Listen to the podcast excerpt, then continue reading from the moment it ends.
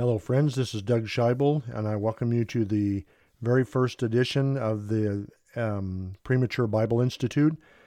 Uh, this is the very first time I've done this and very first podcast I've ever done. So, uh, in the beginning, it'll probably a little bit sound a little nervous to you, but uh, I think as time goes, it'll flow and start uh, um, running together very well. Many of you who are uh, hearing this for the very first time uh, are people that I know. I sent this out to folks that I know, college students, friends, and so on. So you kind of know my history or a little bit of it anyway. Uh, but there will eventually be people on here that have never uh, heard this before and they don't know me. So it's important that um, I explain some things uh, to begin with. Um, there are some things that I want to accomplish with this podcast, and so I think the first thing I need to do is kind of do a preliminary, um, uh, some preliminary podcast, just so you, can understand what I'm trying to accomplish. The first thing is I'm going to talk about uh, our history, my wife and mine, my family, and so on, just to let you know who we are and what we've done, and and why uh, this might be relevant to what I'm getting ready to teach.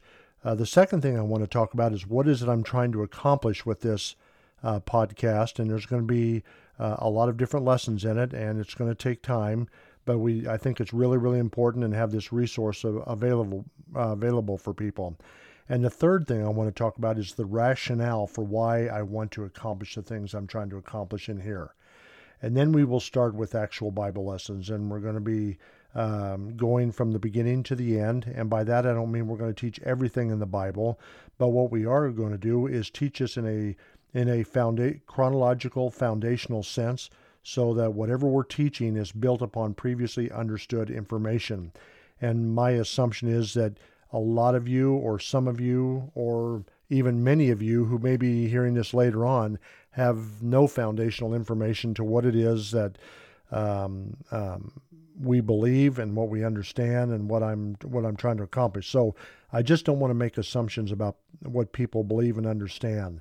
I want to, if anything, assume they don't know what I'm talking about and then explain very well or to the best of my ability so that people come away with a correct view of who this person is who claims to be God. So, uh, with that being said, uh, this first episode is really going to be talking about who I am as a as a person.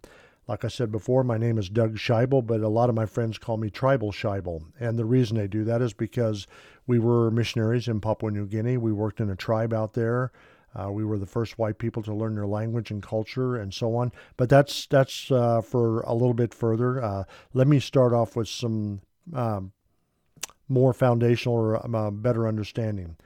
Um, my wife and I, we've been married for 45 years. Uh, I'm 66, she's 65 and uh, we really, really do like each other a lot. And so we're good friends, and we've uh, done a lot of things in our lifetime, uh, and just our uh, just our experience is uh, really kind of unique in many ways, but not so unique in other ways. So what we're going to do here is start kind of at the beginning of our our Christian life. I'm I'm um, maybe a little bit earlier than that, but not much earlier.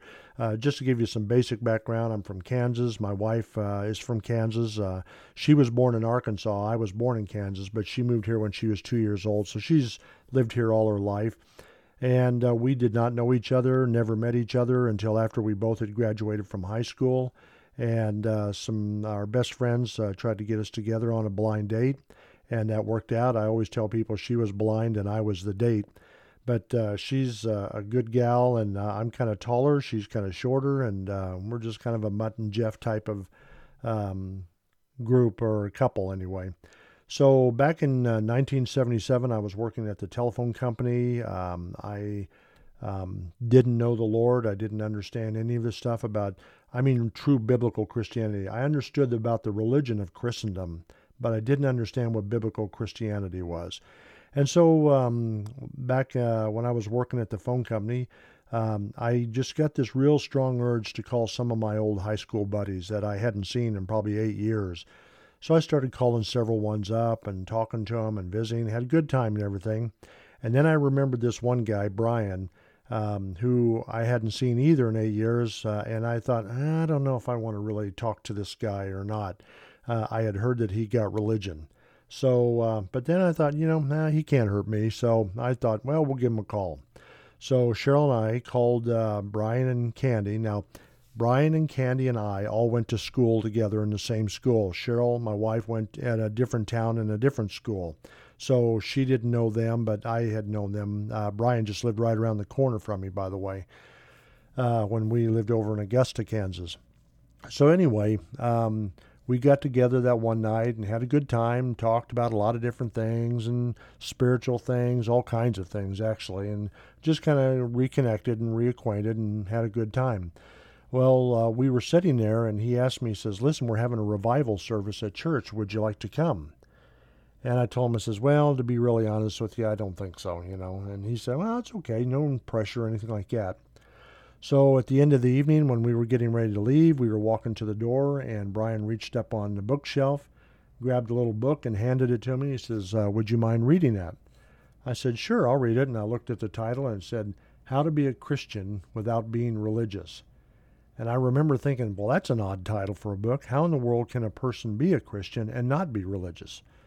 But I thought, I told myself, okay, I'll take it home. I'll read it, you know. And so I took it home, put it on my bookshelf, and forgot about it. Well, a couple of months later, we were uh, sitting at home, and I just got this real strong urge to call Brian and Candy up again. So called him up, got a date together. Uh, I was on a Wednesday night. I remember calling him, and I no sooner hung up that phone, and I thought, oh, he's going to ask me if I've read that book. So um, I uh, I was working third shift at the phone company, uh, 11 at night till 7 in the morning. And I thought, well, if I get any time, I'll start reading it. And if I read a couple of chapters, then at least I won't be lying to him if I tell him I started reading it. So, anyway, I took it to work with me, and as things, as the Lord does things, uh, I basically uh, worked for a couple hours, and our work was done. We kind of had six hours to sit around and do nothing, so I started reading that book, and I read the whole book through that night. And I remember just walking away thinking, "What in the world did I just read?" So I took it with me to work again the next night. And sure enough, the same thing happened. Uh, very little work, a lot of time to read. I read through the, the book that night again, and I got saved reading that book. And the book was actually a little commentary on the book of Romans and it was very easily explained, very well explained, and some of the illustrations were very well done. They weren't fancy, they were just like line drawings, but they were very effective in what they were trying to convey. And um, I think the thing that really stood out to me was it said that Abraham was justified by faith apart from the deeds of the law.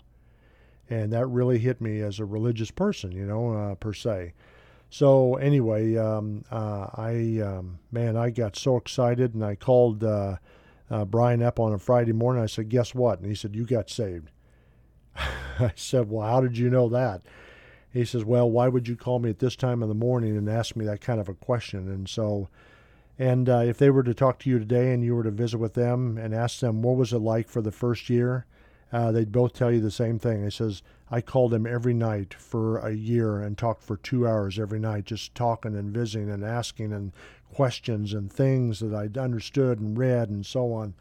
So anyway, um, the problem was, and uh, you know, I'm almost almost immediately uh, wanted to head to the mission field. That's what he was doing, and I remember thinking, why would he do that? So I started studying God's Word, and the more I studied, the more I became convinced that, you know, if God wanted to reach a world, then so should I. You know, why not me? Uh, the only problem was is that Cheryl wasn't a believer yet. So Cheryl, I talked to her and talked to her and talked to her and tried to convince and cajole and everything, trying to get her to understand this. And I was so frustrated. And then after a couple of months, um, one night I was getting ready to go to work and I just set her down on my lap and I said, You know, Cheryl, I says, I don't want to die and know that I'll never see you again. And then she got saved that night. So uh, that's how our spiritual life started. And then about six months later, uh, we were at a mission conference up in uh, Oregon, and uh, we both. Uh, I had already want, wanted to go, but Cheryl decided at that point that she wanted to do also. So um, a year after we became believers, we were in uh, Bible school getting training for missionary work, and the first thing we felt is we need to get good theological, good Bible education because uh, you can't impart what you don't possess. And so we felt if we needed to, if we were going to go teach people the truth of God's word, then we needed to know what the truth of God's word was. So we went to uh, what back then was New Tribes Bible Institute in Wisconsin, and we were there, and then we went on to um, uh, uh, boot camp, and uh, we were there for missionary training for three semesters, and then we stepped out. Uh, we got flight training in aircraft mechanics because we thought we were going to uh, go with the aviation program at one time.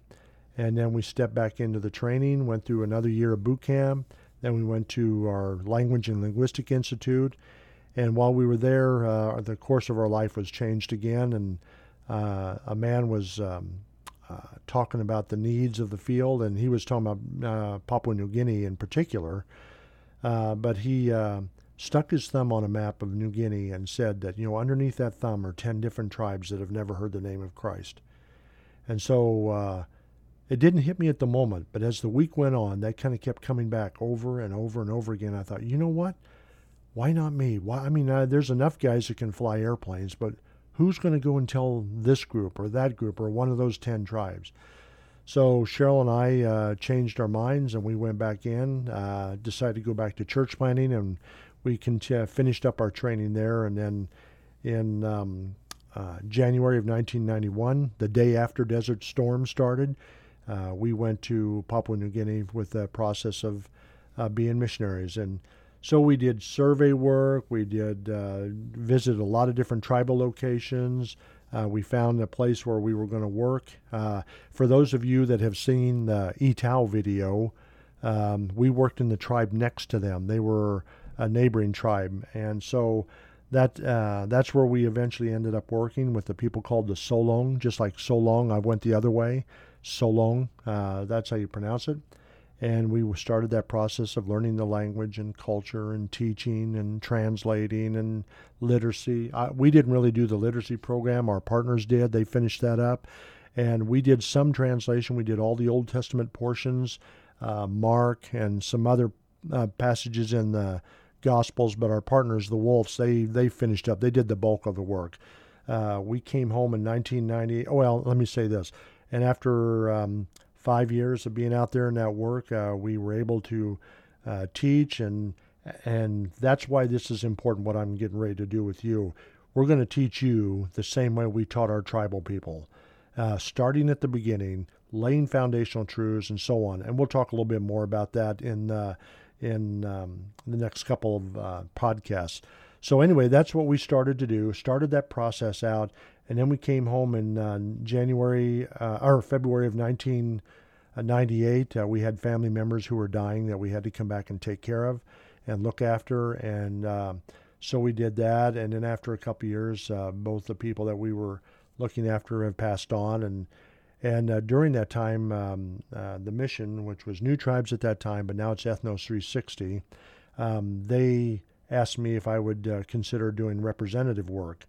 And this is actually while we were here on those two years. So we started that process out and we started getting a lot of contacts, a lot of places opened up. And when the time came, we we felt it was really important just not to drop all this stuff that we had built up and just drop it off also and so we continued on, and uh, that's what I've been doing since uh, 2000 is, as being a representative of, of our agency.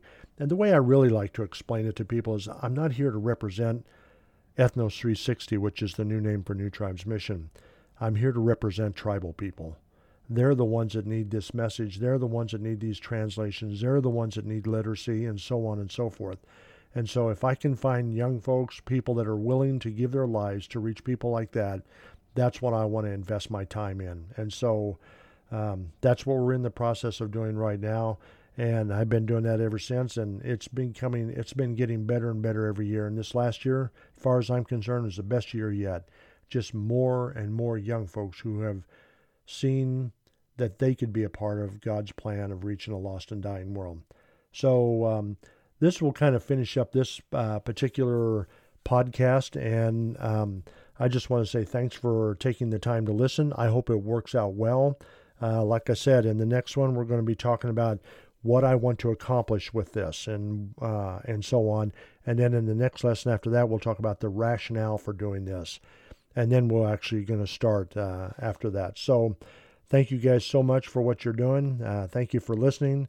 And if you feel that this is valuable, pass it on. Give it to someone else so that they can listen to it too. And I think as time goes on, I think you will really, really appreciate being taught this particular way, starting at the beginning and laying foundational truths through the Word of God so that we have a true understanding of uh, what God wants us to know. So, anyway, thank you guys so much and uh, just appreciate you. And let's just keep pressing on. Thank you.